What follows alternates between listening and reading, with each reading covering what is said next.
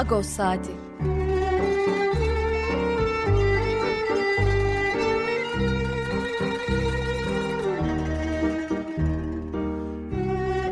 Haftalık Agos gazetesinin penceresinden Türkiye ve Dünya gündemi. Agos'un mutfağından haberler, söyleşiler, olaylar.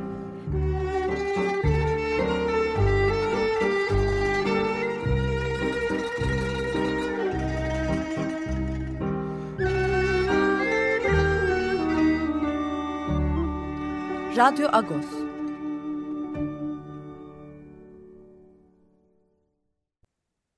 Radyo Agos'tan günaydın. Parlıyız. Yeni bir Radyo Agos'la birlikteyiz. Ben Yetvar Tanzikyan. Bugün 17 Şubat Cumartesi. İstanbul'da soğuk, yağmurlu bir hava var. Hangi ezgiyle başladık? Bir Gomidas ezgisiyle başladık ama bu bir kilise ezgisi daha çok. Oh Nihale Asvat e, Tanrı kutsaldır e, diyebiliriz. Pazar ayinlerinde daha çok bu ezgi seslendirilir. Ermenistan Devlet Oda Orkestrası e, icra etti. 1972 kaydı Ermenistan Radyosu arşivinden bunu seçtik. Ermenistan Radyosu arşivinden bu hafta bunu seçelim dedim çünkü 9 işçi toprak altında Erzincan'ın İliç ilçesindeki bir altın madeni. Anagold şirketin ismi. Altın madeninde e, atık toprakların yığıldığı koca yığının e, kayması sonucu yani ona göçüklemek de zor. E, 9 işi toprak altında kaldı. E, 4 gün oldu aşağı yukarı. E, hala bulunamadı. Bulunması biraz zor gözüküyor. İnşallah bulunur. Onlara biz de buradan bir dua edelim dedik. E, şarkı, açılış şarkısında. E, şeyi bu, anlamı bu bizim açımızdan. Evet bu hafta Radyo Agos'ta neler var? Birazdan Patates Dükkan'da haftalık olan sohbetimizi yapacağız. Ee, daha sonra Bülent Şık e, bilhassa çevre konularındaki makaleleriyle biliyoruz Bülent Şık'ı. Onunla da bu siyanürle altın arama nedir? E, çevresel felaketteki nasıl bir boyut, yani çevresel felaket açısından nasıl bir, e, ne boyutlarda bir e, şey yaratır, etki yaratır? Bunları konuşacağız. E, halk sağlığına, insan sağlığına etkileri nelerdir? Kaza olsun ya da olmasın son bölümde de e, Ordu Ermenileri üzerine e, yaptığı çalışmalarla, yazdığı yazılarla, kitaplarıyla bilinen Güven Bayar konumuz olacak. Bu hafta Ordu Ermenilerinin varlık vergisi tanıttıkları e, başlıklı bir makale kalem aldı. Arka sayfamızda var. E, onu konuşacağız. Yani Ordu Ermenileri nasıl yaşadığı varlık vergisini e, bunu konuşacağız Güven Bayar'la. Evet, e, gidişatımız, programımızın akışı kabaca böyle. Bu hafta Agos'un manşetinde de zaten İliç, İliç'teki, Erzincan'ın İliç ilçesindeki e, facia vardı. E, çevreyi de insanı da hiçe saydılar dedik. E, haberimizde de bütün sivil toplum kuruluşlarının e, raporlarını kazadan, faciadan, kaza demek de yanlış, faciadan önceki, cinayetten önceki veyahut da uyarılarını e, derledik geniş biçimde. Kim ne demişti? E, bunları derledik. Manşetimizde de e, bu gelişme vardı. İtimat Büro e, kapanacağını karar duyurdu. E, bir iki cümle bahsedeyim bu haftaki gazeteden. E, çünkü e, Patrik Maşal'den İtimat Büro cenazelerde e, bağış toplayan e, ve o bağış sahiplerine dağıtan bir kurum.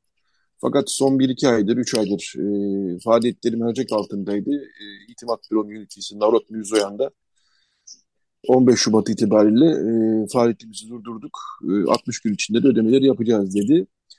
E, dün bir gelişme oldu. Bunlar hep sitemizde var internet sitemizde. Dün bir gelişme oldu. Büyüklere, büyüklere diyorum pardon, Beyoğlu e, üç oran e, kilisesi seçimi mahkeme tarafından iptal edilmişti. E, çok detay bir şeye takılmışlardı. Onun gerekçeli kararı açıklandı. E, gerekçeli karara da ulaştık. Dün de internet sitemizde yer verdik. E, Beyoğlu Üç Oran Vakfı'nın yeni e, yönetimi de bir açıklama yaptı hemen ve bu kararın kesinleşmesi, uz kesinleşmesi uzun sürer. Biz görevimizin başındayız.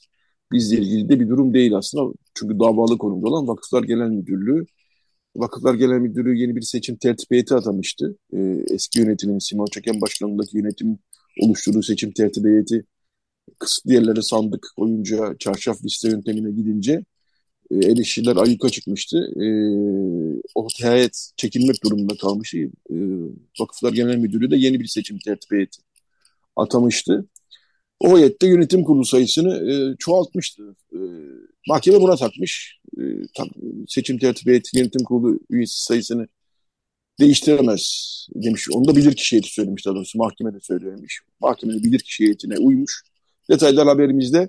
Evet e, biz Pakrat Türkiye'nin daha fazla vakit etmeyelim. Günaydın Pakrat abi pardon. Günaydın Yetvat, günaydın merhaba. Ee, İliç'le başlayalım. Şöyle bir durum ayan beyan ortada.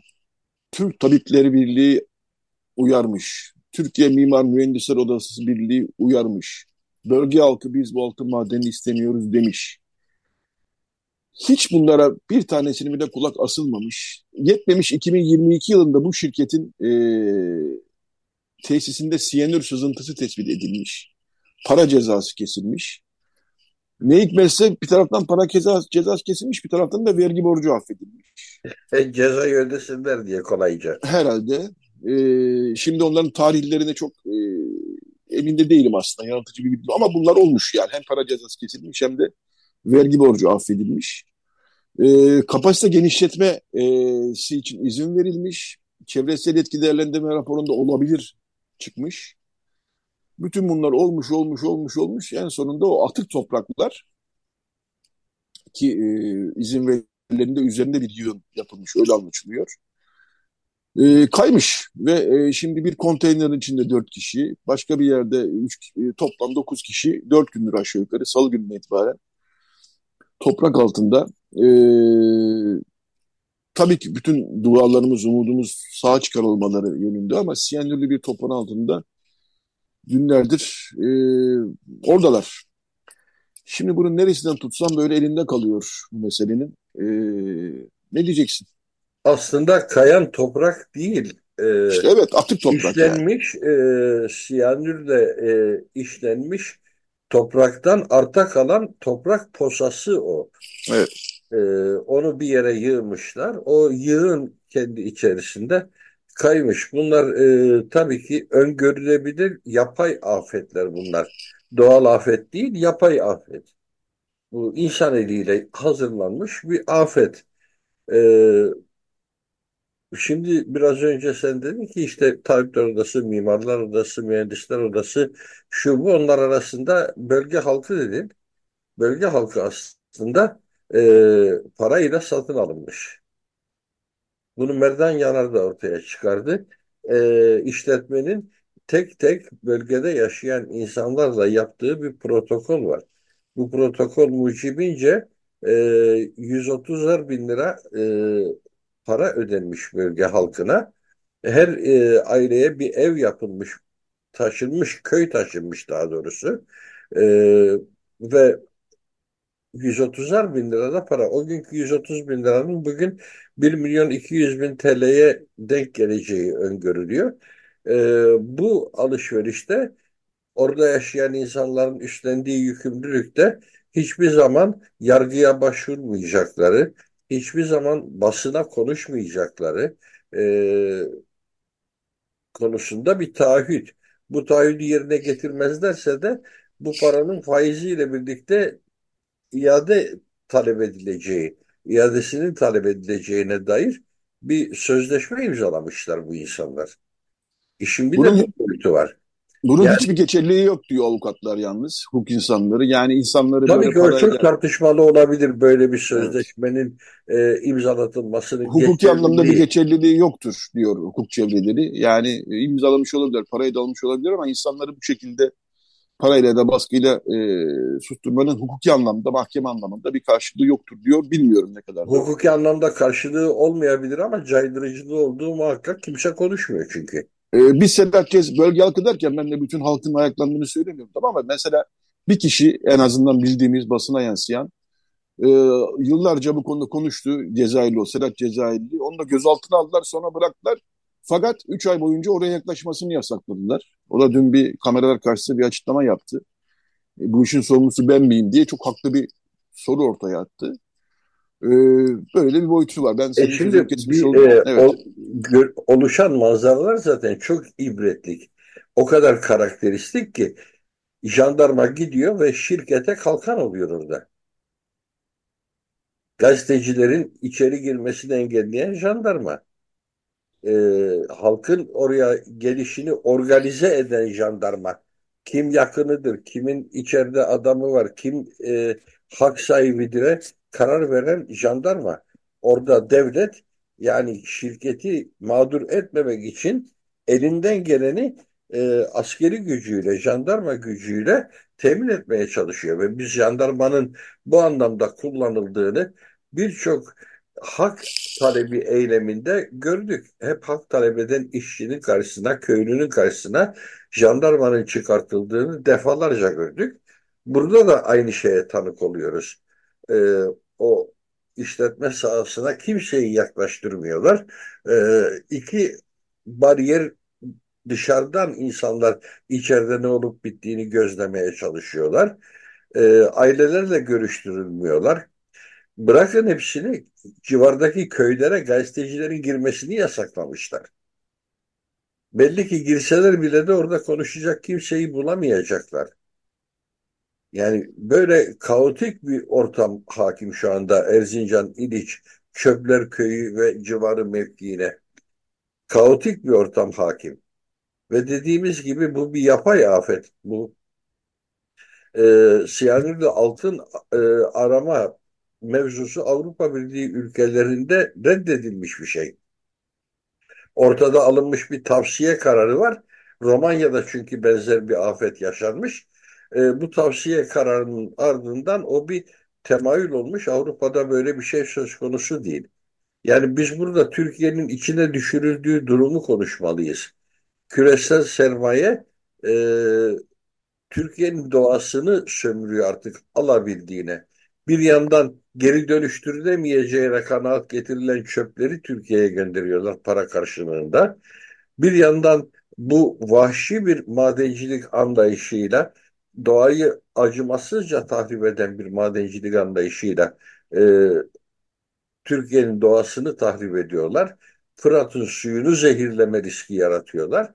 Bütün bunlar yetmezmiş gibi zeytin yasasında da bir e, değişiklik yaptı. Zeytincilik yasasında da e, yasaya göre maden alanlarındaki zeytin ağaçları sökülecekmiş ve alanın işlevi bittikten sonra yani cefer çıkarıldıktan sonra ağaçlar gene oraya dikilecekmiş. Nereye dikeceksiniz? Bu posanın üstüne mi dikeceksiniz? Orada toprak bırakmıyorsunuz. Yani akıl alır şey değil yaşanan talan, yaşanan hırsızlık. Evet doğanın hırsızlığı bu. Toprak dediğin şeyin olsa olsa 25-30 santimlik derinliği topraktır. Ondan aşağısı ne tarım yapılabilir ne bir şey. Yani yüzeydeki topraktır. Toprak diye tanımladığımız özelliğe sahip olan. Onun bir metre altında ekim falan yapılamaz artık. Bunu bilmezmiş gibi oturup raporlar yazıyorlar. Yasa teklifi hazırlıyorlar. Zeytin ağacını oradan sökeceğiz diyor 500 yıllık ağacı. E 5 e, sene işte işletme orada maden arayacak. İşi bitince ağaçları gene oldukları yere dikeceğiz. Yani bunu çocuğa söylesen çocuk inanmaz. E, geri zekalıya söylesen o belki inanır mı inanmaz mı bilmiyorum ama e, akıl alır işler değil yapılanlar. Türkiye'nin bütün zenginliğini talan ettiler. Biz düne kadar kapitalizmin emeği sömürdüğünden bahsederdik. Bugün emek memek solda sıfır kaldı. Emeği zaten sömürüyorlar. Ee, esnek iş saatleri diyerek e, şu bu diyerek emek zaten sömürülüyor da onun üstüne artık doğayı sömürmeye başladılar. Soluduğumuz havayı zehirliyorlar. İçtiğimiz suyu zehirliyorlar. Yani kapitalizm evet. en vahşi yüzüğüne bizim ülkemizde görünüyor. Başkaları evet. kendi ülkelerini sakınıyorlar. Bu çöpün ee, kalanı geri dönüştürülemez diyorlar. Orada zaten çok yaygın bir geri dönüşüm e, kültürü oluştu yıllar içerisinde. Ben buna tanık oldum. İnsanlar evsel atıklarını geri dönüşebilir veya organik diye ayrı ayrı ambalajlıyorlar. Ayrı ayrı çöplere koyuyorlar. Bunlar ayrı ayrı toplanıyor e, ne bileyim evinde e, bezelye ayıkladıysa bezelyenin kabuğunu e, başka bir şeyle beraber atmıyorsun. Kağıdı, camı, e, naylonu aynı yere koymuyorsun bezelyenin kabuğuyla birlikte. Ayrı ayrı ayrıştırılıyorlar. Ama ayrıştırılamaz hale gelende parayla Türkiye'ye ve Türkiye gibi e, buna razı gelecek az gelişmiş, geri kalmış ülkelere satıyorlar. Oraların toprağını kendi toprağına göm madem öyleyse. Ben hatırlıyorum bir gazeteci çip koymuştu çöpün içine ve o çiple çöpün seyahatini takip etti. İngiltere'de atılan çöp Adana'da çıktı. Ee, istiyoruz bunu hükümet olarak belli ki. Ee, yani bu ortak çok ortaklığı, çok uluslu şirketlerin Türkiye'deki ortağına baktığımız zaman da her ne hikmetse bütün o e, ihaleleri alan inşaat şirketleri çıkıyor. Burada da Çalık Holding. E, işin ilginç tarafı da e, bir açıklama yaptı Çalık Holding. Dedi ki biz sizin bir operasyonel sorumluluğunuz yoktur bu ilişteki olayla ilgili olarak. Biz sadece finans e, anlamında ortağız. Yani Karadalı şirketin parası yetmemiş, Çalık ortak Çalık'tan para almış gibi bir hava yaratıyorlar. Halbuki bu yerli ortaklar bürokrasideki işleri çözmeye Tabii ki. varsa bir sorun, varsa bir sorun ki sorun da çıkartılmıyor aslında büyük oranda ama öyle anlıyor, öyle anlıyoruz. E, bu vergi borçlarının silinmesini falan düşündüğümüzde bürokratik sorunları çözmek. O işte bizim yerli ortamımızda sizin o mu? Sizin kardeşinizdir. diye ÇED raporunun altına imza koyan adam sonra gelmiş bu işletmede yönetici sıfatıyla iş bulmuş kendisine. Evet, bu konuyu ÇED raporunun altında bilirkişi diye imzası var o adamın. ÇED uygundur evet. demiş yani çevre etki değerlendirme açısından sakıncası yok bu işletmenin demiş. Bu o konuyu yüzden, o yüzdenin karşılığında da o işletmede işe başlamış yönetici olarak. Bu konuyu ikinci bölümde de birazdan yani konuşacağız bir Işık'la birlikte. E, gündemin bir başka e, maddesi de dün dün e, duyduğumuz bir haberdi. Alexei Navalny, e, Putin'in e, en bilinen, e, en toplumsal tabanı olan diyelim e, muhaliflerinden birisiydi ve Sibirya'da bir hapishanede öldüğünü açıkladı e, Rus makamları. Bu tabii Putin'in muhaliflerine yönelik e, performansı sicilli göz önüne alındığında derhal öldürülmüş e, diye anlaşıldı. Çünkü zaten zehirlenmişti bundan yıllar önce. Almanya'da tedavi görmüştü. E, hayata dönmüştü. E, bile bile Rusya'ya geri döndü. Yani e, hapse atılacağını biliyordu. Yani siyasi görüşlerinden bağımsız. Bu bir e, beğenebiliriz, beğenmeyebiliriz Navalny'nin siyasi görüşleri ama demokrasiyi e, vaaz eden bir kişiliği vardı. E, bile bile e, Rusya'ya döndü hapse atılacağını bile bile de onu e, Moskova'nın 1600 kilometre kuzey doğusunda kutup e, Sibirya diyelim biz buraya kutup çevresinde bir hapishaneye gönderdiler ve yürüyüş sırasında e, öldüğünü açıkladılar. Yani orada bir insanın hakikaten yaşaması zaten kolay değil. Hele zehirlenme gibi bir vaka geçmişse başından hiç kolay değil. E, şimdi bütün Batı dünyası e, Putin'i sorumlu tutuyor. Haksız değiller bir taraftan da. E, ben daha çok hani e, halkların ne yaptığına bakıyorum. Dün bir görüntü vardı. E, Rusya'da da insanlar Navalny'yi anmak için sokağa çıkmışlar. E, Gulag e, takım adalarındaki kurbanlar için dikilen bir anıtın etrafında e, çiçek bırakmışlar. Gürcistan'da, Ermenistan'da bazı insanlar sokağa çıkmışlar. E, bazı çeşitli kentlerde Rus konsolosluklarının önünde gösteriler yapılmış. Yani bir muhalifin böyle gaddarca öldürülmesi gerçekten bence gündem olmalı e, açıkçası. Bilmiyorum senin ekleyeceğin bir şey var mı Pakat abi? Valla ekleyeceğim şeylerin aslında yok hayır hepsini hemen hemen sen belirttin. Navalny'nin adını evet o esrarengiz bir zehirlenme olayıyla biliyoruz. Ee, sonrasında bunun e, nasıl yapıldığına dair de bir sürü ipucu da geliştirildi. E, ve adam tedavisinin arkasından Rusya'ya döner dönmez de tutuklandı. Ben de aslında bunları söyleyecektim ama e, Putin e, rejimi böyle bir düzen oluşturuyor ve bu Putin rejimi tek başına da değil dünyada. E, işte Azerbaycan'ı görüyoruz. Daha yeni yeni konuştuk. Oradaki seçimde yüzde 93 oy alınmasını, bir rakibinin olmayışını, rakip olacak insanların hapiste olduğunu, yani siyasi rakip olacak insan insanların tasfiye edildiğini, gazetecilerin susturulduğunu, e, bu dünyaya hakim kılınmaya çalışılan bir iklim aslında. Dünyaya hakim kılınmaya çalışılıyor bu iklim. Evet. Biz Rusya diyoruz. Evet. Rusya'nın yakın çevresine bakalım. Belarus'ta tablo çok mu farklı sanki? Şüphesiz. Şüphesiz. Yani e, dün de bir haber okudum. Arjantin'de popülist birisi Milei e, Merkez Bankası'nı kapatacağım gibisinden artık popülizmin de ötesine geçen e, saçma sapan vaatlerle başkan olmuştu. Enflasyon e, yüzde iki şey almış başını gidiyor. Şey. Almış başını gidiyormuş e, Arjantin'de. Evet. E, yani bu e, şey e, popülizmle iç içe geçmiş bir otoriterlik e, çağındayız. E, zor vallahi yani e, insanlar e, geçmiş dönemlerle karşılaştırıyorlar. Yani 1930'lar mı acaba filan diye. Bence karşılaştırılabilir. Tabii evet orada savaşlar vardı, toplu kıyımlar vardı ama her şey birebir birbirini takip edecek, tekrar edecek değil. Bu çağın popülizmi, otoriterizmi de ya da faşizmi de böyle diye düşünüyorum. E, kapatırken e, Firuzan'ı anmak isterim Pakrat abi. 47'liler yazarı Firuzan değil mi? Evet.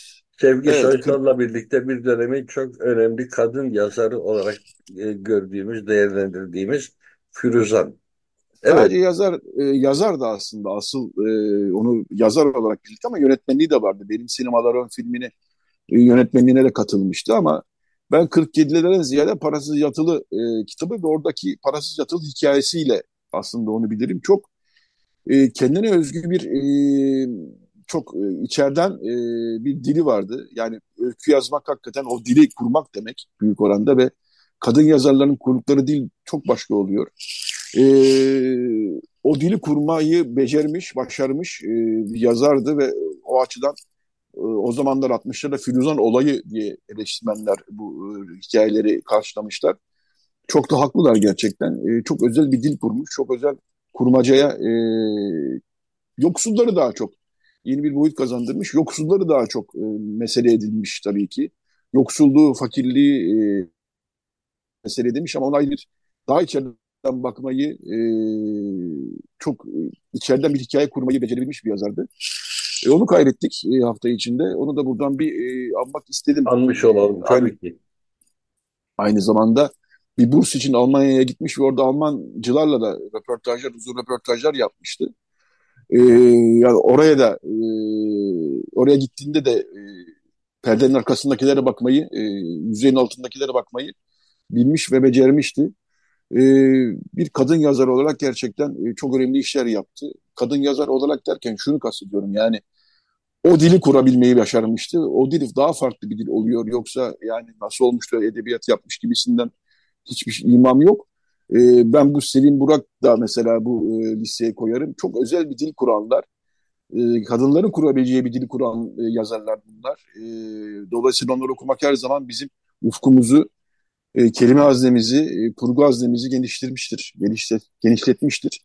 Evet, o yüzden onu da... sayınca Latife Tekin'i de es geçmemek Elbette, elbette. Tabii tabii Latife Tekin'i de anmak lazım. Bunlar çok e, özel dil kuran yazarlar. Evet, bu haftada e, sohbetimizin sonuna geldik Fakat abi. E, gazetenin de içeriğinden biraz bahsetmiştim. Zaten e, bir kısmını da konuşacağız ayrıca program içerisinde. E, çok teşekkürler Akbarik. Bu haftada e, yayına, yayınımızı yapmış olduk. Evet rica ederim. Rica ederim. Ben izlemeye evet. devam edeceğim yayını. Dinlemeye Peki. devam edeceğim. Yine Ermenistan Radyosu'ndan bir kayıtla bu bölümü e, kapatalım. E, Melina Abovyan çok iyi bilinen bir e, şarkıcı e, Ermenistan'da e, daha doğrusu opera da yatkın bir şarkıcı. E, müthiş bir sesi var. Ondan bir e, nasıl diyelim ninni aslında. Bir ninni dinleyeceğiz. E, Vana, e, Vana Aurora Tayin, yani Van ninnisi e, diye düşünebiliriz bunu. Ondan bir ninni dinleyelim. E, 1985 kaydı Ermenistan Radyosu'ndan. Daha sonra bir reklam arası, daha sonra bir açık konuğumuz olacak. Radyo Agos. Evet, Radyo Agos devam ediyor. Bu bölümde Bülent Şık konuğumuz. Bilhassa çevre konusunda da e, ki çalışmalarıyla biliyoruz Bülent Şık'ı. Çevre felaketleri konusunda gıda mühendisi aynı zamanda bir akademisyen. İliç'teki e, facia vesilesiyle e, Bülent Şık'la konuşacağız. E, altın madeni dediğimizde artık herhalde hepimizin kafasında bir e, burada bir mesele olduğunu herhalde anlamış olmalıyız. diye düşünüyorum. Ee, günaydın Bilal'cik, hoş geldin yayınımıza. Günaydın, merhaba, iyi yayınlar. Merhaba. Ee, şöyle başlayalım e, istersen, e, isterseniz. E, bir altın madeni arama faaliyeti, çıkarma faaliyeti. Genel olarak siz bu konuda çalışıyorsunuz, hatta bir de makale hazırlıyorsunuz. Ee, bir altın madenini arama ve e, altın çıkarma faaliyeti çevreye ne tür etkiler yapıyor? Sadece siyanür değil, siyanür de için içinde var ama genel olarak e, ne tür bir e, olumsuz tabii e, etki yaratıyor çevrede? E, öyle başlayalım isterseniz. Hı hı, elbette. E tabii hani siyanürün e, madencilik faaliyetlerinin özellikle altın madenciliği faaliyetlerinden e, açığa çıkan e, siyanürün, siyanürlü atıkların e, toplumsal hani e, hafızada ya da algıda bir karşılığı var. Yani siyanür işte bilinen e, e, hafızada yer almış, e, kamuoyunun yakından hani en azından bildiği bir e, toksik kimyasal madde. Ve tabii ta, yani tartışmaların odak noktasında da o, o yer alıyor haliyle. E, ama tabii hani bu e, toksik kirlilik meselesinin e, çok daha hani büyük bir mesele olduğunu, sadece hani siyanürle sınırlamanın ya da siyanür üzerinden tartışmanın e, yetersiz olduğunu hani öncelikle vurgulamalıyım. Hani bu bunun gereksiz olduğunu söylemiyorum ama şu iki soruyu hani biz bir arada düşünmeliyiz. Özellikle altın madeni söz konusu olduğunda. E, bir, e, nasıl bir kirlilik açığa çıkıyor? E, yani bütün bileşenleriyle, kirliliğe yol açan bütün tehlikeli etkenlerle. İki, e, bu kirlilikten en çok kim etkileniyor? Yani e, işte genel bir halk sağlığı felaketi, çevre felaketi doğru, ekokırım hepsi doğru bunların. Ama toplumsal hayatta toksik kirliliğin e, ağır biçimde zarar verdiği, e, bütün bir ömre yayılan e, zararı verdiği ve e, e, yaşı parametre alırsak, yani hangi yaş grubu en çok etkileniyor hani sorusunu sorarsak, kim zarar görüyor sorusunun karşılığı çocuklardır. Yani en ağır şekilde zarar gören kesim çocuklardır. Hani şüphesiz yetişkinler de etkileniyor. Fakat e, yani Yetvar şöyle bir durum var. Son 10-15 yıl diyebilirim. Özellikle moleküler biyolojideki e, araştırma imkanlarının hani genişlemesi, güçlenmesiyle e, insan yaşamının erken dönemlerinde yani bu anne karnından başlayıp hayatın işte ilk iki yaşını kapsayan, oradan e, 5 yaşa ve ergenlik yaşlarına kadar, 13-14 yaşlara kadar uzanan dönemin e, gelişim açısından ve sağlıklı bir hayatı sürdürebilmek açısından en hassas dönem olduğu net bir e, akademik e, veridir artık. Yani bu, bu önümüzde duran bir e, tespit e, ama bunun hani e, genel olarak e, kamuoyunca bilindiğini, e, koruyucu, önleyici halk sağlığı çalışmalarının yani kamu eliyle yürütülen çalışmaların, e, çevre kirliliği tartışmalarının, e, çevresel korumaya yönelik hani programların henüz bu e, bilgiyi sindirdiğini söylemek e, çok mümkün değil. Hani elbette bu benim bakış açım. Şimdi hani şu sorulabilir. E, yani çocuklar neden etkileniyor? Yani tabii onu hani biraz sonra ele alayım istiyorum ama hani sorunun e, yanıtını vereyim. E, siyanür dışında mesela ağır metalleri biz hani çok e, dikkate alırız işte arsenik, e, kurşun, kadmiyum vesaire gibi e, sağlıklı hayatı doğrudan etkileyen e, kalıcı kirleticiler olarak e, nitelediğimiz yani e, bir şekilde doğal hayata bulaştığında e, bunları arındırmanın, gidermenin e, yolları çok çok zor ya da yok öyle. Şimdi mesela son yıllarda e, özellikle altın madenciliği ve sert kaya madenciliği yani işte taş ocakları, mermer ocakları vesaire vesaire çeşitli hani e, genel madencilik faaliyetlerinden Mesela nitrat bir önemli kirletici olarak gündemde. E, arsenik çok önemli bir kirletici olarak gündemde. E, nitrat yani işte bir azotlu bileşiktir ama su varlıkları için çok ama çok önemli bir kirleticidir. Suda belli bir limit değeri aştığında nitrat miktarı biz o suyu içemeyiz. Ve nitrat çocukların çocuk sağlığı için e, olağanüstü önemli ve dikkate alınması bir e, gereken bir tehdittir. Örneğin e, erken yaşlarda e, içme suyundaki hani e, yüksek nitrat ki çeşitli çalışmalar altın madencilik faaliyetlerinin önemli bir su varlıklar için önemli bir nitrat e, kirletme e, kaynağı olduğunu gösteriyor. Mesela nitrat çocuklarda e, yüksek miktardaysa sudaki e, hani e, e, miktarı yüksekse e, işte mavi bebek sendromu dediğimiz bir hastalığa yol açar. Bu nadir görülen bir rahatsızlıktır. Ama mesela bakış açımız bu nadir görülen rahatsızlıktan ziyade nitratın çocuk sağlığı üzerindeki uzun erimli yani uzun vadeli sonuçlarına odaklandığında şu fark ediliyor. Nitrat özellikle vücutta tiroid hormonlarının, ya çok özür dilerim, e, tiroid bezesinin e, ürettiği hormonların salınımını etkileyen bir e, toksik maddedir, olumsuz etkileyen. E, dolayısıyla e, her gün su içtiğimize göre sudaki nitrat miktarının çok dikkatli bir şekilde izlenmesi ve kontrol edilmesi gerekir. Biz altın madenciliği ile ilgili e, problemleri tartışırken e, sadece siyanür üzerinden değil, nitrat gibi, arsenik gibi diğer toksik kimyasal maddelerin özellikle çocuk sağlığı açısından nelere yol açtığını dikkate alarak bir geniş ölçekli tartışma başlatmamız gerekiyor. Bu çok önemli. E şimdi denilebilir ki hani tamam yani e, suda var. E, çocuk sağlığı açısından hani ürettiği en büyük ya da yol açtığı en büyük sorun ne? E, nitrat e, tiroid hormonunun çalışmasını olumsuz etkiler ama tiroid hormonu vücudun bütün enerji metabolizmasının sağlıklı işlemesinde kritik önemi olan bir hormondur ve o metabolizmanın bozulması gelişim açısından ciddi sorunlara yol açar zaman içerisinde. E, bir başka mesele e, arsenik ve arsenik hani o da bizim hani toplumsal imgemizde bir yeri vardır arseniğin.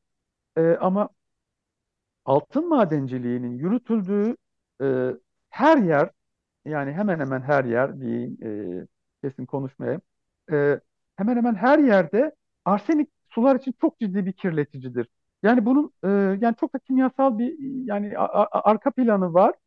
E, altın e, ya, nasıl diyeyim mesela yani biraz lise kimya bilgisiyim. Hani kimyasal bağ oluşturmakta çok isteksizdir hani işte inert deriz mesela. Yani dolayısıyla altın hani tabiatta e, başka kimyasallara bağlanmadığı için e, kendi başına bulunur. Hani çok basitleştirerek anlatmaya çabalıyorum. Evet. Ama altının bağ kurabildiği e, en fazla bağ kurduğu ve yoğun bir şekilde e, bağ kurabildiği kimyasal madde arseniktir. Dolayısıyla aslında kayaçlardan biz altın elde ederken altının yoğun olduğu ya da işte altın madenciliğinin yapıldığı yerlerde altın arseniye bağlı olduğu için biz altını çıkardığımız her durumda e, ciddi miktarda arseniyi de e, yeryüzüne çıkarırız. Şimdi arsenik çok uzun yıllardır bilinen bir zehirli madde.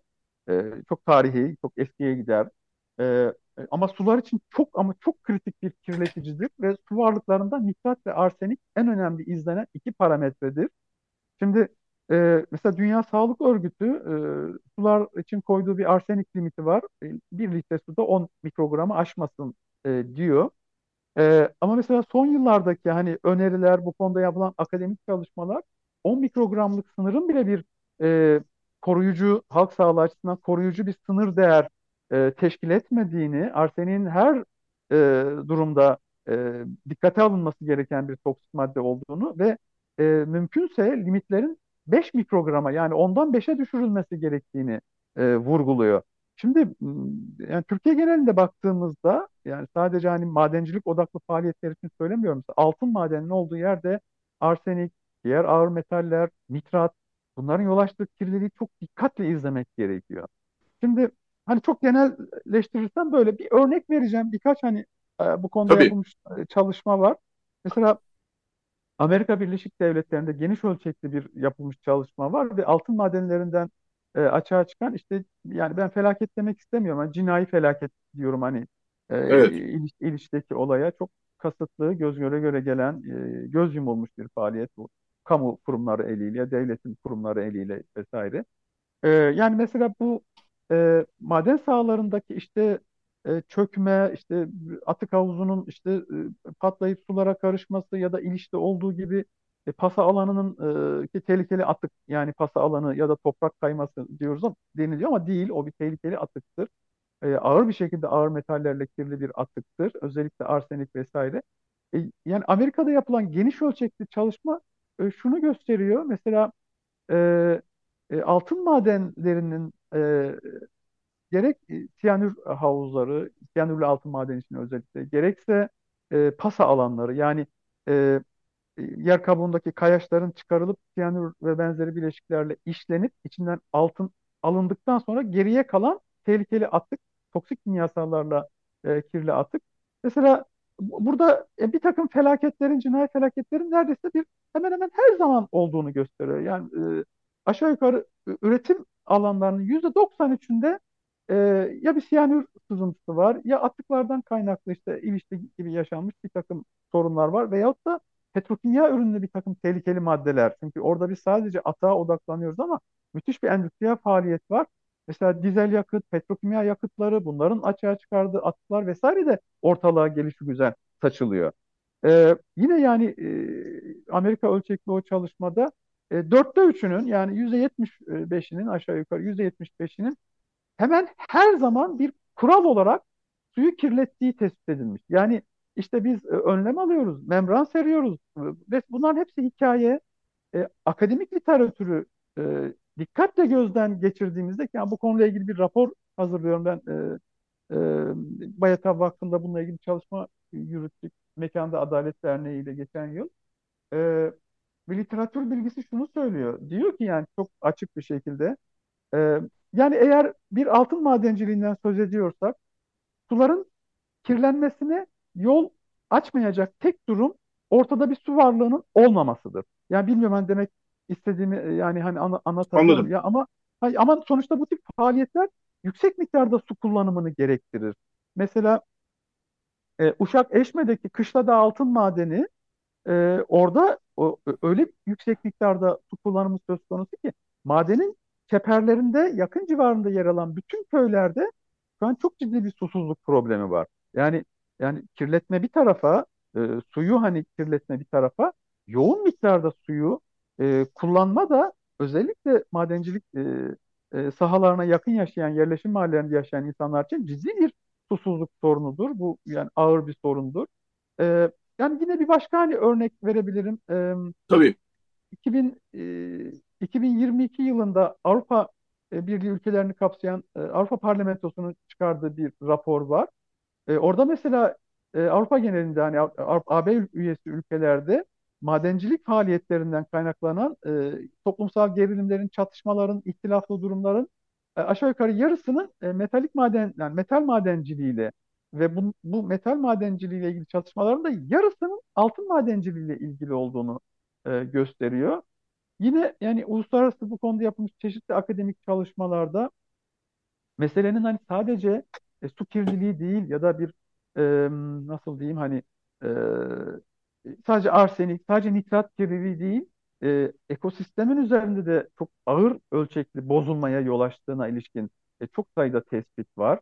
E, bunlar tabii son derece önemli. Bir başka hani e, dikkate değer ve bence mutlaka dile gelmesi gereken şeylerden bir tanesi e, küresel ölçekte iş gören e, altın madenciliği şirketlerinin e, işte siyanürlü bileşikler, kürtlü bileşikler, kurşun, kadmiyum, arsenik, e, çinko, kobalt, nikel gibi, molibden gibi yani çok ciddi toksik etkileri olan ağır metallerin toprak ve su varlıklarındaki yol açtığı kirliliğin çok uzun süreler boyunca etkili olacağı gerçeği. Bu bir somut gerçektir. Yani şu doğru değil.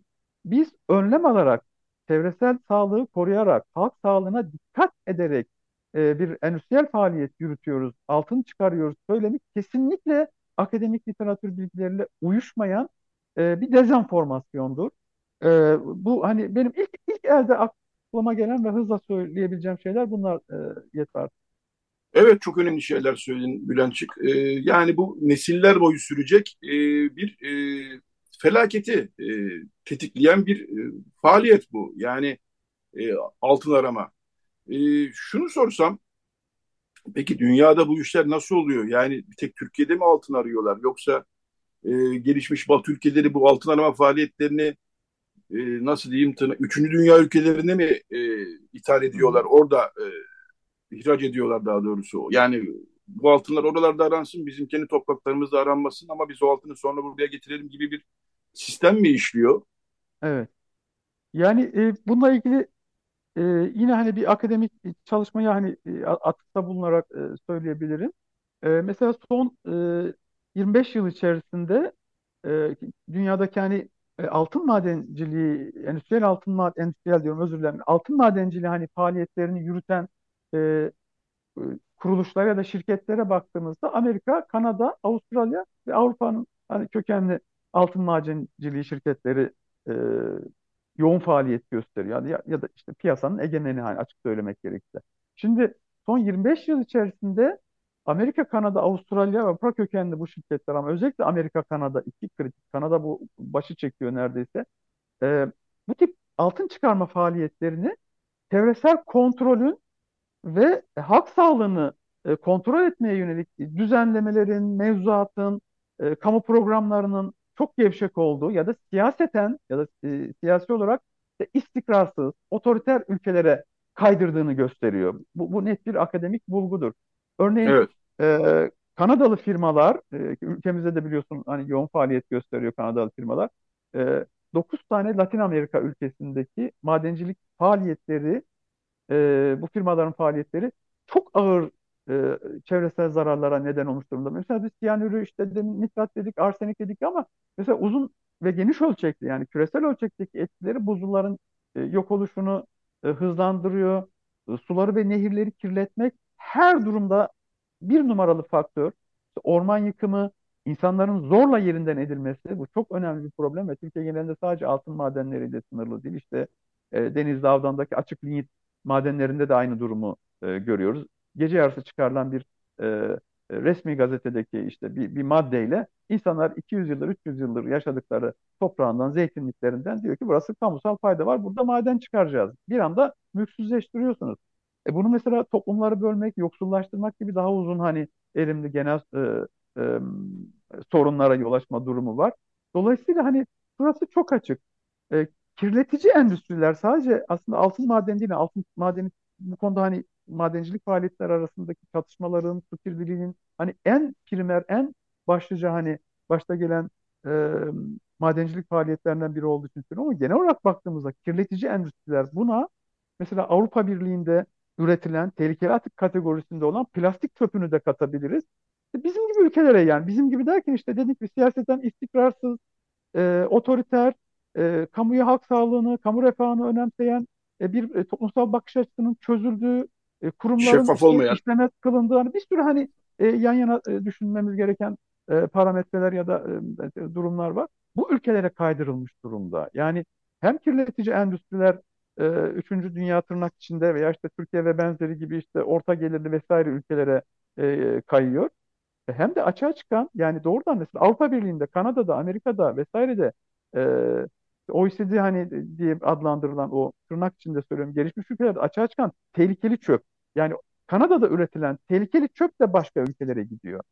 Evet. Hollanda'nın muazzam miktarda tarımda kullandığı plastik materyallerden açığa çıkan tehlikeli çöp de işte Türkiye'ye giriyor, Adana'ya giriyor. Anlatabiliyor muyum? Yani burada gerçekten küresel ölçekte işleyen bir kirletme e, mekanizması var ve bu kirletme mekanizmasını e, e, sömürgeleştirmenin, sömürünün yeni biçimleri olarak düşünmek gerekiyor. Yani bir hak sağlığı probleminin de ötesinde bir e, politik mesele gibi e, görmek gerekiyor. Hani ilk elde söyleyebileceklerim bunlar. Evet, bunlar çok e, kritik. E, fakat şu ortada ki e, böyle bir altın madenini bir yere koyduğunuz zaman orada nesiller boyu sürecek. İstedi, yani biz bunun önlemini alıyoruz. Sizi dediklerinizde biraz tekrarlamış, özetlemiş olayım biz bunun önlemini alıyoruz e, demek bir anlamı yok. Altın yani biz altın madeni konuştuğumuz için altın madeni önemi veriyorum. Hı hı. Bugünkü vakamız bu. Bir altın madeni bir yere koyduğunuz zaman suyu yok ediyorsunuz oradaki ve nesiller boyu sürecek bir kirlilik yaratıyorsunuz. Ne kadar önlem alıyoruz deseniz deyin fark etmiyor. Ve daha da önemlisi e, çocuklar üzerinde yani tabii ki bütün insanlar üzerinde bir etkisi var ama burada çocukların durumu daha kritik e, çocuklar üzerinde onların sağlığını çok daha derinden, çok daha kritik biçimde etkileyecek bir faaliyet yaratmış oluyorsunuz. Hele hele böyle bir de e, o e, atık toprak e, dediğimiz, pasa dediğimiz e, yığınlar eğer e, hiç e, işte göçük diyeceğimiz bir şekilde e, bütün çevreye yayılıyorsa bu herhalde hakikaten nesiller boyu sürecek bir felakette kar. Yani Çernobil, evet. Türkiye'nin Çernobil'i diyenler var sanıyorum. Yanlışa değil değil mi? Ya ben şöyle söyleyeyim. Yani literatürü karıştırdığımızda 70 yıl önce faaliyetine son vermiş ama hala sular için çok ciddi kirletici olan mesela madencilik faaliyetlerinin gerçekleştiği yöreler var. Yani işte, anlatabiliyor muyum? 10 yıllar belki daha uzun süre sürecek bir felaket. Çocuklar meselesi çok önemli. Çocuklar toksik kimyasallara yetişkinlere kıyasla çok ama çok hassas, olağanüstü hassas bir hani toplumsal kesim. Türkiye'de 18 yaş altı 24 milyon çocuk var. Ee, 14 yaş altı yani toksik kimyasallara hassasiyetin en yüksek olduğu kesim 14 yaş altı çocuklar, özellikle 5 yaş altı çocuklar. Ee, 14 yaş altı çocuk nüfus e, 20 milyon civarında. 5 yaş altı nüfusta 6,5-7 milyon civarında. Yani bunların bize bir şey anlatması lazım. Anlatabiliyor muyum? Biz Evet. çocuklarımıza ne yapıyoruz? Yani burada altın madenciliğine Uşak'ta, Eşme'de, Sivas'ta, Bakırtepe'de, işte Erzincan, İliç'te Türkiye'nin her yeri bir maden sahasına dönüşmüş durumda. Ve bu çocuk sağlığı, çocukların geleceği açısından bir ulusal felakettir. Yani bizim bunu bu şekilde tartışmamız gerektiğini e, düşünüyorum. Evet. Çok teşekkür ediyoruz e, Bülent Çık. Evet bu bölümde e, Bülent Çık konuğumuzdu. Gıda mühendisi, akademisyen, çevre konularında çok sayıda yayına imza atmış bir isim. Çevre felaketleri konusunda. E, Bülent Çık konuğumuzu. Çok teşekkür ediyorum verdiğiniz bilgiler için. Ben E, teşekkür durum, ederim bütün ekibe. Sağ olun. Çok sağ olun. Durum çok parlak görünmüyor. Size kolaylıklar diliyorum Bülent Çık. Hepimize çok sağ olun. Hoşçakalın. Evet, e, bu bölümün de artık sonuna geldik. E, bir şarkıyla bu bölümü e, kapatacağız. Sonra saat 10'dan sonra bir reklam aramız ve da yeni bir konuğumuz ve yeni bir konumuz olacak. E, Güven Bayar e, konuğumuz olacak. Onunla da bu hafta Ağustos'ta kaleme aldığı bir yazı e, Ordu Ermenilerinin varlık vergisi tanıklıklarını yazmıştı. E, bu konu üzerine biraz sohbet edeceğiz. Şimdi bu bölümü e, geçen hafta çalmıştık e, ilk olarak Radyo Agos'ta. E, en azından e, son 6-7 yıldır diyeyim ilk defa çalmıştık. Seyahat Şeme, e, Türkiye doğumlu ama Erivan Radyosu'nda yıllar boyunca e, Kürt, Erivan Radyosu'nun Kürtçe e, yayınları biliyorsunuz çok bilinir, e, efsane olmuştur hatta. Biraz 60'larda 70'lerde yine 60'larda 70'lerde orada faaliyet gösteren bir isim Seyahat Şeme. Onun yine Erivan Radyosu'nun önemli isimlerinden Süsika Simo ile birlikte seslendirdiği bir şarkı var. Ahle Yaman. Ahle Yaman'ı dinleyelim. Ee, daha sonra bir reklam arası, daha sonra Radyo Agos devam edecek. Radyo Agos. Evet, Radyo Agos devam ediyor. Albem Moksisyan'ın güzel gitarından e, ve güzel sesinden e, Cermak Avoni Beyaz Güvercin şarkısını dinledik. Beyaz Güvercin sana tatlı bir su vereyim. Sen de e, dağlara selam götür bizden e, diyor şarkının bir bölümünde. Bu da herhalde gündemimize uygun bir şarkı oldu. Evet bu bölümde e, Ordu Ermenilerin tarihi üzerine epey bir süredir çalışmalar yapan, yazılar yazan Güven Bayar konuğumuz. Güven Bayar bu hafta e, Ordu Ermenilerinin e, varlık vergisi tanıklıklarına dair e, önemli bir yazı yazdı. E, çalışmalarını biliyoruz zaten. Onun Ordu Ermenileriyle e, yakın irtibatı da var. E, onu da takip edenler biliyorlardır mutlaka. E, Güven Bayar günaydın, hoş geldin yayınımıza. Günaydın Yetvart abi, merhabalar, hoş bulduk. Merhaba, merhaba.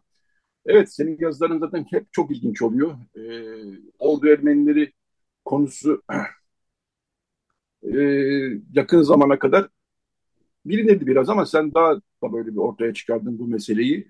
Mesele demeyeyim daha doğrusu, bu hikayeyi, bu konuyu. E, dolayısıyla epeyce şey öğrendik senin yazılarından. E, hakikaten eline sağlık, önce onu söyleyeyim.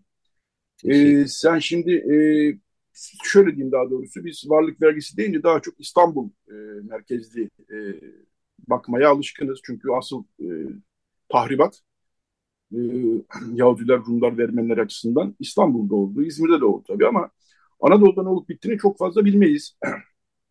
Bilsek de çok ufak tefek kırıntı düzeyinde biliriz. E, sen e, tanıklıklarla e, bu hafta e, kaleme aldın. Şöyle söyleyeyim, Dikran Toraman'ın tanıklıkları bir de e, 1935 doğumlu İmaz Jangoçya'nın tanıklıklarına yer verdim. E, şöyle başlayalım. E, nasıl e, olmuş tabii yani varlık vergisi Ordu Ermenilerini etkilemiş tabii ve e, burada önemli olan detay gibi gözüküyor ama o zamanlar Ordu'da Ermeni varmış. Yakın zamana kadar da vardı tabii. E, nasıl bir, e, kelimeyi şöyle seçmek, nasıl bir tahribat yaratmış diyeyim daha doğrusu varlık vergisi Ordu Ermenilerinde.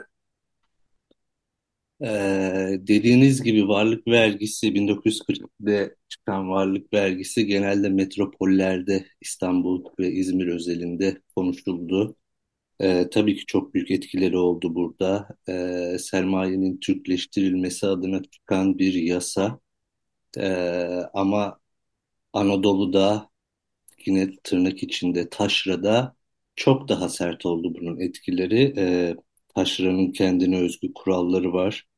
Ee, o, burada hiçbir yere oynayamazsınız, kaçamazsınız. Hem devlet peşinizdedir hem de e, toplumda e, bir fişlenme durumu vardır. Küçük yerlerdir buralar. Kimin ne olduğu, kimin kiminle nasıl bir ilişkide olduğu bilinir. Bunun işte evinde sakladığı paraya kadar takip edilir. Herkes birbirini bilir. O döneminde taşrası aslında diğer Anadolu illeri gibi ordu. Bu bir tek orduya özgü olduğunu zannetmiyorum. Tabii Giresun'da bir Os Topal Osman e, felaketi var. Orada kimseyi bırakmadığı için o varlık vergisi uygulayacak kimse de kalmamış. Oradan işte Rize ve Artvin tarafına devam eden bir süreç var. Oralarda pek bir şey yok. E, ama Samsun'da da olduğunu biliyorum. E, Samsun üzerine e, bir süredir çalışıyorum. E, orada da bu var.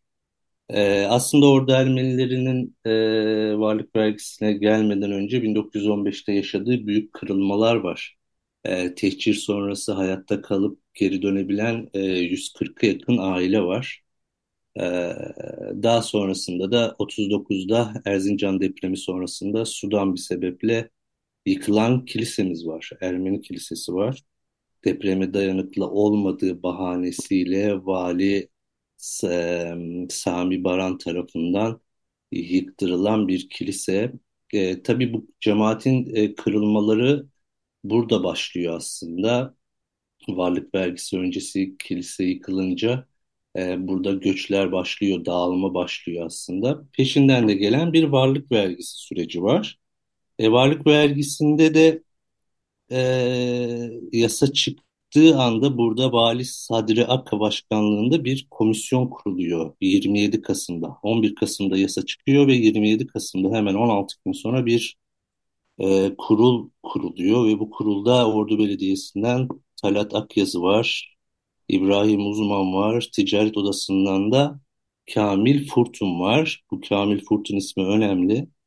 Ee, daha sonrasında bu ekip görülen 3 kişilik bir ekip de olsa belediyeden 2 kişi ve e, ticaret odasından bir kişiye olan bu ekip bunlara sufle veren tiyatro tabiriyle arkadan fısıldayan e, kişiler var dışarıdan. Yani bu isimler böyle profesyonel bir şekilde gelir vergilerine veya durumlarına göre belirlenmiyor. Oradan buradan işte ya bu işte Agop Efendi'nin de burada bu kadar şeyi var. Bunun bu damadıdır. Buna da böyle yazın.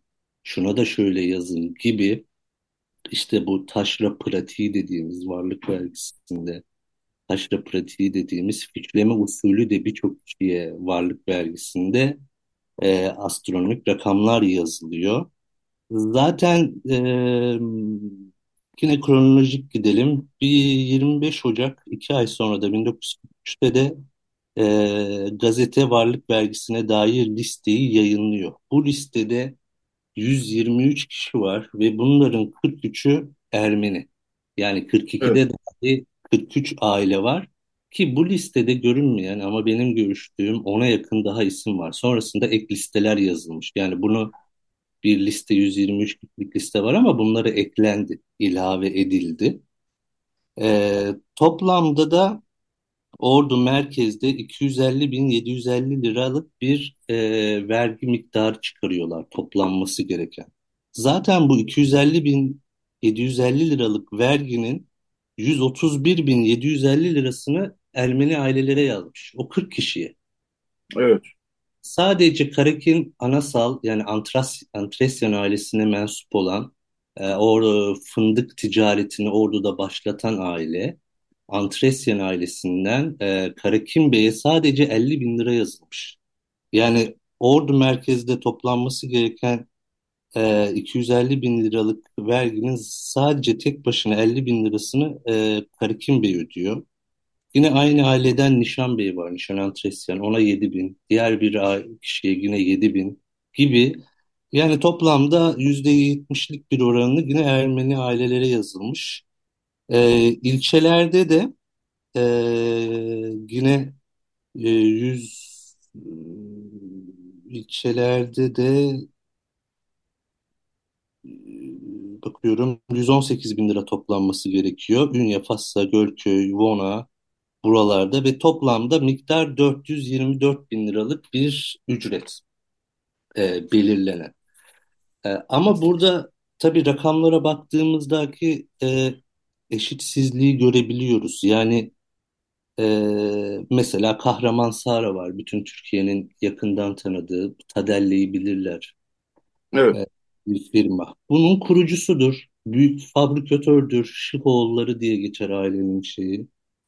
Yani e, bu bu aileye Kahramanmaraş gibi fındıkla ilgilenen bir kişiye 750 liralık bir şey var. Hmm, Vergi. vergisi miktarı yazılıyor.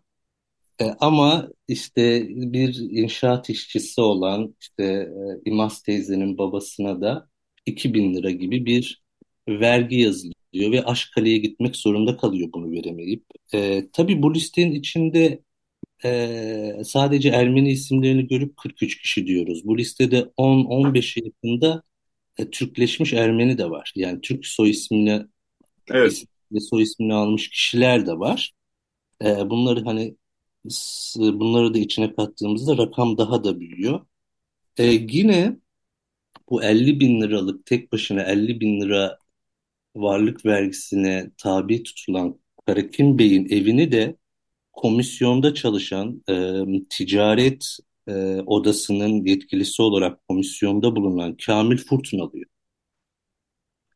Varlık vergisi sonrasında Evet. ve ev hala bu ailede ve o evin üzerinde e, Kamil e, Furtun konağı yazıyor. Bugün bir tabela bile var. Evet. E, Evet. ve ben Bedros Bey'in çocuklarıyla görüşüyorum. E, varlık vergisinde bütün dükkanını, servetini, evini, her şeyini kaybeden Karakin Bey'in çocuğu Bedros Bey'in çocuklarıyla görüşüyorum. Ee, onlar da bu süreci biliyor. Zaten yakında e, Aras yayınlarından çıkacak hazırlıyoruz. Bedros Bey e, 1974'te Kanada'da Alzheimer hastalığına yakalanınca tüm başından geçenleri orduda geçirdiği bütün çocukluğu 1930-1950 aralığını bir 130-140 sayfalık bir günlük günlüğe yazmış. Ee, burada da var detaylı varlık vergisinde yaşanan e, kırılmalar, acılar ve değişen sermaye. Aslında ordu e, bir laboratuvar gibi neredeyse. Yani bütün e, topraklarda e, sermayenin nasıl el değiştirdiğini e, anlatan, yani biliyoruz bir sürü vaka tabii, bilhassa İstanbul'dan ve başka yerlerden ama e, 1942 ve varlık vergisi özelinde e, sermayenin nasıl, mal varlığının daha doğrusu, sermaye demeyeyim de mal varlığının nasıl el değiştirdiğini net biçimde bu mekanizma birçok yere tekrarlanmış gerçekten. Gaziantep'te, Adana'da, işte e, Ordu'da görüyoruz bunu. E, sizin Dikran Toraman'ın tanıklıklarından e, daha çok biliyoruz değil mi galiba Hacı Karakin Efendi'nin? Yani bu e, sizin yazınızdan yola çıkarak söylüyorum. O çünkü E, detaylı evet. biçimde anlatmış Dikran Toraman. Dikran Toraman yıllarca konuşmadı. Ee, son iki yıl Dikran amcayla 30 saatin üzerinde bir ses kaydı aldım. İki yılımızda beraber geçti. Artık her şeyi konuşalım dedik ve ikna etmiştim. Dikran amcayı bir yıl önce kaybettik. Evet. Dikran amcanın şöyle bir özelliği var. Ordu'da ilk doktorlardan kız kardeşi de eczacı. Ermeni, Türk fark etmiyor. Ordu'da bütün evlere girmiş. Bütün orduda dokunacağınız her kişinin dedesinin, babasının, amcasının veya dayısının doktorluğunu yapmış. Bunlar da para durumuna göre ücretsiz olarak baktıkları var. Kız kardeşinin ücretsiz olarak hazırladığı ilaçlar var. Yıllarca ordu halkına eee, hiçbir şey gözetmeden, hiçbir para mevhumu gözetmeden yardım etmiş insanlar bunlar. Yani bugünün valileri, belediye başkanları, e, milletvekilleri unutulur gider herkes ama Dikran Toraman ve Erdem Toraman'ın ismi nesillerden nesillere aktarılacaktır. E, o yüzden Dikran amca ordudan hiç çıkmadı. Sadece doktorluk eğitimi için, tıp eğitimi için İstanbul'a geldiği bir süreç var. Sonrasında tekrar geri geliyor. Kesintisiz 50, 50 yıla yakın doktorluk yapıyor. Daha sonra kız kardeşi de aynı şekilde altlı üstlü o da altta eczacılık yapıyor. Bütün aileleri biliyor. Hem Ermeni aileleri hem Türk aileleri biliyor. O yüzden hep Ordu'da kesintisiz de yaşadığı için 90 yıl sürece çok hakim. O döneme de çok hakim. Onun babası Evet. da aslında bakır ustası yani. Bir malı, serveti olan birisi değil. Varlık vergisi dönemi zaten İkinci Dünya Savaşı dönemi. İşçi yok diyor, para pulu yok diyor, kahve bile yok diyor. O kadar büyük bir şey var ki. Ama bu travmatik durum, paranoyak durum yani bu Ermenilerde illa bir şey vardır durumu ki bu hala öyledir. Utanarak e, dinlerim bu hikayeleri. Ya burası Ermeni evidir. Mutlaka bir yerinde altın vardır. Oysa ki adam ayakkabıcı ustası, bakırcı, Evet. çeşitli zanaatkarlar ama böyle bir paranoyak bir durum var maalesef atlatamadığımız ya da böyle görülmek istenen bir durum. Evet. Ve o yüzden bu varlık vergisi döneminde de böyleydi. Çok üzülerek söylüyorum ki bugün bile hala öyle yani. Bir Ermeni evi gördüğünde Evet. e, böyle konuşmalar oluyor. E, o yüzden Dikran amcanın tanıklığı önemli ve bu süreç onun üzerinden yürüdü ve e, her şeyi anlatmıştı. Evet, Dikran Toraman'ı yak- yakın zamanda kaybetmiştik. Onu da zaten sen de e, için e, bütün katkını sunarak biz onun hayat hikayesini mümkün mertebe oluşturmaya çalışmıştık Ağustos'ta. Dikran Toraman Sokağı e, olsun Ordu'da diye bir e, çalışma var. Sen de içindesin bunun. Orada çok bir yere varamadık galiba? Nasıl oldu o iş? Onu da söyleyeyim. E, Dikran amcanın cenazesine Dikran amcayı sevmeyen yoktur tabii ki. Herkes konuşurken böyle konuşur.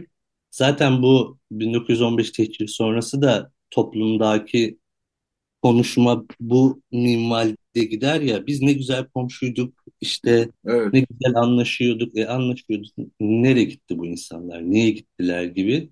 Dikran amcayla ilgili de öyle bir durum var. Canımız derler, gözleri dolar. Babama şöyle iyiliği vardır, işte teyzeme şöyle iyiliği vardır. Peki tamam dedim. Bir kampanya başlat. Ee, yaşadığı evin sokağına isminin verilmesi konusunda. Ee, o kadar da küçük bir sokak ki yani. Zaten başlangıcı kendi evi. Ee, o ev bahçesiyle beraber devam ediyor. Soldan sonunda bir ev daha var. Sağ tarafta da üç apartmanlık bir yer. Bu kadar aralık bir evet, sokak. Yani 100 metre, 150 metrelik bir yer. Ee, yani bunun üzerine hiçbir yani şu an AK Parti Belediyesi görevde. Ee, onların da belediye hem Altınordu Belediye Başkanı hem e, Büyükşehir Belediye Başkanı cenazesine katılmış. Ee, sosyal medyada e, taziye mesajları vermiş insanlar. Ama sokağa ismini verme konusuna gelince hepsi bir anda tüm ulusal milliyetçi kimliklerine bürünüyorlar. Yani bu hiçbir parti gözetmeksizin yani CHP'de böyle işte zaten MHP'yi saymıyorum bile.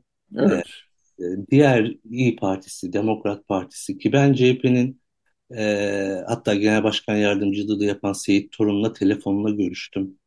Ya hadi tamam bu şu an içinde bulunduğumuz konjektür Er- e, Ermenistan'la yakınlaşma, bir Ermenilere karşı e, sürdürülen politikaları biliyoruz. İktidarın sürdürdüğü evet, politika. Ama siz neden buna ses çıkarmıyorsunuz? Yani siz neredesiniz bu işin? Siz CHP meclis üyeleri ya da meclis başkanı Ordu'daki bir dilekçe verin içeri ve bununla ilgili bir açıklama yapın ve yapmıyorlar. Yani ee, yıllar geçiyor ve yine e, CHP'de kendi e, Kemalist, e, ulusalcı kimliğinden hiçbir şey kaybetmeyerek bugünlere geliyor. Yani bu tarafa kızarken bu tarafta pek şey değil. evet, evet. E, Biz de buradan bir kere daha seslendirmiş olalım. Fikran Toraman Sokağı için harekete geçilsin. Fikran Toraman Sokağı olsun. Yani orduya bu kadar yıl hizmet vermiş birisinin sokağı olması herhalde hak ettiği bir şeydir diye düşünüyorum. E, sadece ben değil bir sürü insan böyle düşünüyordur diye düşünüyorum açıkçası. Binlerce imza Son... topladık. Sanatçılar evet. yani o kadar kesim yani birçok kesimden bununla ilgili paylaşım oldu ki yazılar yazıldı. Yani hani bu çok ayıp.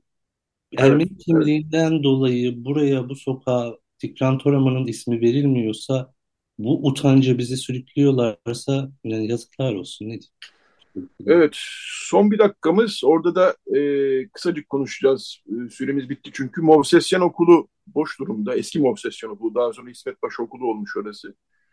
E, 5-6 yıldır boş durumda. Oranda bir hafıza e, mekanı olması için çalışmalarınızı sürdürüyorsunuz diye biliyorum. Birkaç cümlede de ondan bahsedelim mi? Bizim Ermeni toplumunun, cemaatinin bugüne gelebilmiş tek hafıza mekanımız yıktırıldığı için Ermeni Kilisesi de e, evlerde el değiştirdiği için varlık vergisi konumuz malum. E, bir tek Movsesyan Ermeni okulu var. E, buranın cemaatte çok büyük hatıraları var. Bunun ikinci katında e, evlenmiş ordulu Ermeniler. E, burada okumuşlar. Burayla ilgili büyük annelerinin, büyük babalarının hatıraları var. Duvarda, taşlarında Ermeni ustaların çalışırken düştüğü hala Ermenice yazıtlar var. Yani burası boş, 6-7 yıldır boş, ee, yıllardır devam ettirdiğim 20 binin üzerinde fotoğraf arşivi, evraklar, ses kayıtları, görüşmeler yaptığım kişilerle ilgili bir sürü bir şey var, kaynak var. Ama burayı sadece hafıza merkezi Ermenilere yönelik bir hafıza merkezi değil. Ordu'nun kent hafıza merkezi. Ermeni, evet. Rumu, Gürcüsü, Türk'ü herkesin buluştuğu bir yer olarak kazandırmak isterim. Hayalet bir yere döndü Ordu'daki Ermeni mahallesi. Bazen saatlerce yürüyorum bir kişiye bile rastlayamıyorum. Bu mahallelerin kimliğini, ruhunu, alt okumasını yapmadıktan sonra e, buraları canlandırmanız imkansız. Buraların üstüne yeniden bir e, tarih kimliği oluşturmaya çalışıp farklı bir tarih yazımıyla buraları canlandırmanız da imkansız. Olan biten her şey ortada. Burayla ilgili yapılması gereken şey e, zaten sit alanı içerisinde bulunan bir yer olduğu için Rum ve Ermeni mahallesi atlı üstüdür orada. Boztepe eteklerinden denize doğru inen bir evet. yamaçtadır burası.